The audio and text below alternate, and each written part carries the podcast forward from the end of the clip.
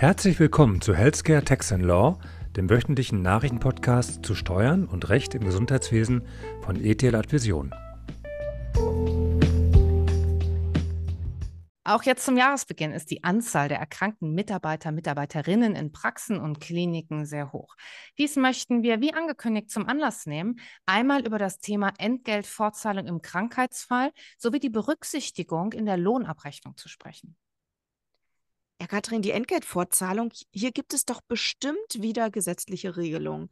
Und meine zweite Frage dazu, sind diese zwingend oder darf der Arbeitgeber auch etwas anderes vereinbaren? Ja, jetzt möchtest du es aber genau wissen. Ja, ja. Die, die wesentlichen gesetzlichen Regelungen zur Entgeltfortzahlung im Krankheitsfall finden sich im Entgeltfortzahlungsgesetz. Und zu deiner zweiten Frage, ja, grundsätzlich sind die Bestimmungen des Entgeltfortzahlungsgesetzes zwingend. Arbeitnehmer haben Anspruch auf Entgeltfortzahlung im Krankheitsfall für sechs Wochen oder 42 Kalendertage. Du hast ja in der Folge der letzten Woche gesagt, dass das Thema Arbeitsunfähigkeitsbescheinigung, Beweiswert einer Arbeitsunfähigkeitsbescheinigung und auch Zweifel des Arbeitnehmers an der Arbeitsunfähigkeitsbescheinigung der Mitarbeiter ein Dauerthema 2023 war.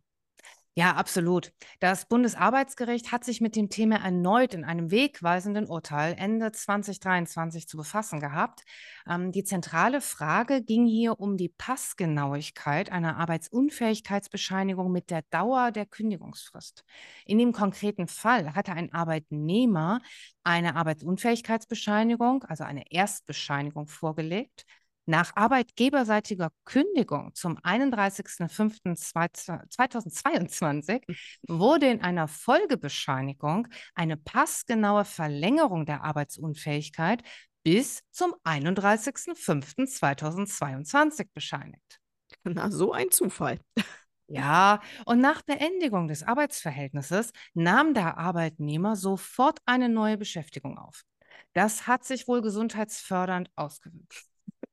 Das Bundesarbeitsgericht hat jetzt entschieden, dass der Beweiswert erschüttert sein kann, wenn der Arbeitnehmer nach Kündigung mehrere Folgebescheinigungen vorlegt, die die Kündigungsfrist exakt abdecken und der Arbeitnehmer sodann direkt eine neue Arbeit aufnimmt.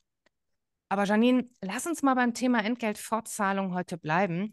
Nach dem Aufwendungsausgleichsgesetz steht Arbeitgebern unter Umständen ein Anspruch auf Ersatz eines Teils der von ihnen an den Arbeitnehmer gezahlten Entgeltfortzahlung gegenüber der Krankenkasse des Arbeitnehmers zu. Die dafür benötigten finanziellen Mittel werden durch ein Umlageverfahren aufgebracht. Hast du da ein paar praktische Tipps, wie die Arbeitgeberseite sich hier schadlos halten kann? Ja, Katrin, das Umlageverfahren, das du ansprichst, ist eine Art Versicherung für kleinere Unternehmen, um sich gegen zu hohe Kostenbelastung durch die Lohnfortzahlung für Arbeitnehmer im Krankheitsfall zu schützen. Die sogenannte Umlage U1 gilt für alle Unternehmen, die regelmäßig nicht mehr als 30 Arbeitnehmer beschäftigen. Die Mitarbeiteranzahl, die gilt nicht pro Kopf, sondern wird auf Basis von Vollzeitäquivalenzen ermittelt. Teilzeitkräfte werden also je nach Wochenstundenanzahl anteilig berücksichtigt. Auszubildende und Praktikanten werden beispielsweise gar nicht mit eingerechnet. Wie funktioniert das Umlageverfahren genau?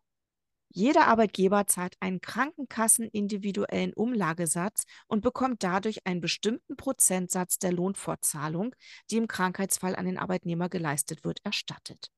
Die Erstattung erfolgt nur auf Antrag, was viele Lohnabrechnungsprogramme elektronisch übernehmen. Die Höhe des Erstattungssatzes richten sich nach dem vom Arbeitgeber gewählten Umlagesatz der jeweiligen Krankenkasse. Es kann immer zu Jahresbeginn zwischen einem ermäßigten, einem allgemeinen oder einem erhöhten Umlagesatz gewählt, äh, gewählt werden. In der Folge ist der Anst äh, Erstattungsanspruch unterschiedlich hoch, von rund 50 Prozent der Lohnfortzahlung bei einem ermäßigten Umlagesatz bis hin zu bis zu 80 Prozent bei einem erhöhten Umlagesatz. Die Krankenkassen haben auf ihren Internetseiten die jeweiligen Umlagesätze und Erstattungssätze, da diese leider Krankenkassen individuell sind. Hm, super. Ja, muss man schon ein bisschen genauer dann hingucken. Hm. Die Arbeitgeber sollten jetzt zu Jahresbeginn überlegen, welchen Umlagesatz sie für dieses Jahr wählen wollen. Pro Krankenkasse können sie das entscheiden und das der jeweiligen Krankenkasse rechtzeitig anzeigen. Das ist ja ein ganz wichtiger Tipp. Das bedeutet für viele Praxen ja eine finanzielle Erleichterung, wenn längere Arbeitsunfähigkeit eintritt, auch wenn die Kosten nicht zu 100 Prozent erstattet werden. Aber immerhin. Ja, so ist es, genau. Eine hundertprozentige Erstattung, die gibt es aber in den Fällen der Lohnfortzahlung im Zusammenhang mit Mutterschaft. Da greift dann nämlich das sogenannte Umlageverfahren 2. Der Arbeitgeber zahlt werdenden Müttern, die für ein für die ein Beschäftigungsverbot greift, was ja im Gesundheitswesen sehr häufig der Fall ist, das volle Entgelt weiter und erhält dieses über das Umlage-2-Verfahren auch zu 100 Prozent erstattet. Das gilt auch für den Zuschuss zum Mutterschaftsgeld und die Sozialabgaben, die der Arbeitgeber zusätzlich zum Gehalt während des Beschäftigungsverbotes tragen muss. Der Arbeitgeber wird so tatsächlich von allen Gehaltskosten, die die werdende Mutter betrifft, entlastet. Anders als bei der Umlage 1 ist bei der Lohnfortzahl, also bei der Lohnfortzahlung im Krankheitsfall, gilt das Umlageverfahren 2 bei Mutterschaft für alle Unternehmen, also unabhängig von der Anzahl der Beschäftigten. Bleibt in der Praxis nur auf die Schwierigkeit, wie hoch die Lohnfortzahlung denn nun sein muss. Ja, und da steckt der Teufel natürlich mal wieder im Detail. Denn gerade bei schwankenden Gehaltshöhen, zum Beispiel durch variable Gehaltsbestandteile oder auch bei Zuschlägen für Nacht- oder Wochenendarbeit, kommen die praktischen Fragen auf. Hier ist dringend darauf zu achten, dass durch Krankheit oder Mutterschaft der Arbeitnehmer bei der Lohnfortzahlung finanziell nicht schlechter gestellt werden darf. Für variable Gehaltsbestandteile wird dabei mit einem Monatsdurchschnittswert gearbeitet. Bei Sonntags-, Feiertags- und Nachtzuschlägen ist zu beachten, dass diese im Rahmen der Lohnfortzahlung natürlich auch entrichtet werden müssen, dann aber im vollen Umfang steuer- und sozialabgabepflichtig sind. Und ein letzter Hinweis von mir, der in der Praxis hin und wieder anders gelebt wird, auch für Minijobber gilt der Anspruch auf Lohnfortzahlung.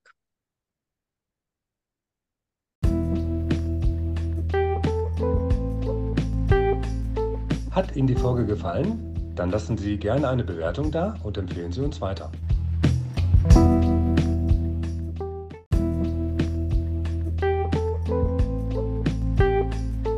Herzlichen Dank für Ihre Aufmerksamkeit. Wir freuen uns, wenn Sie in der nächsten Woche wieder dabei sind bei Healthcare Tax Law von ETH Vision.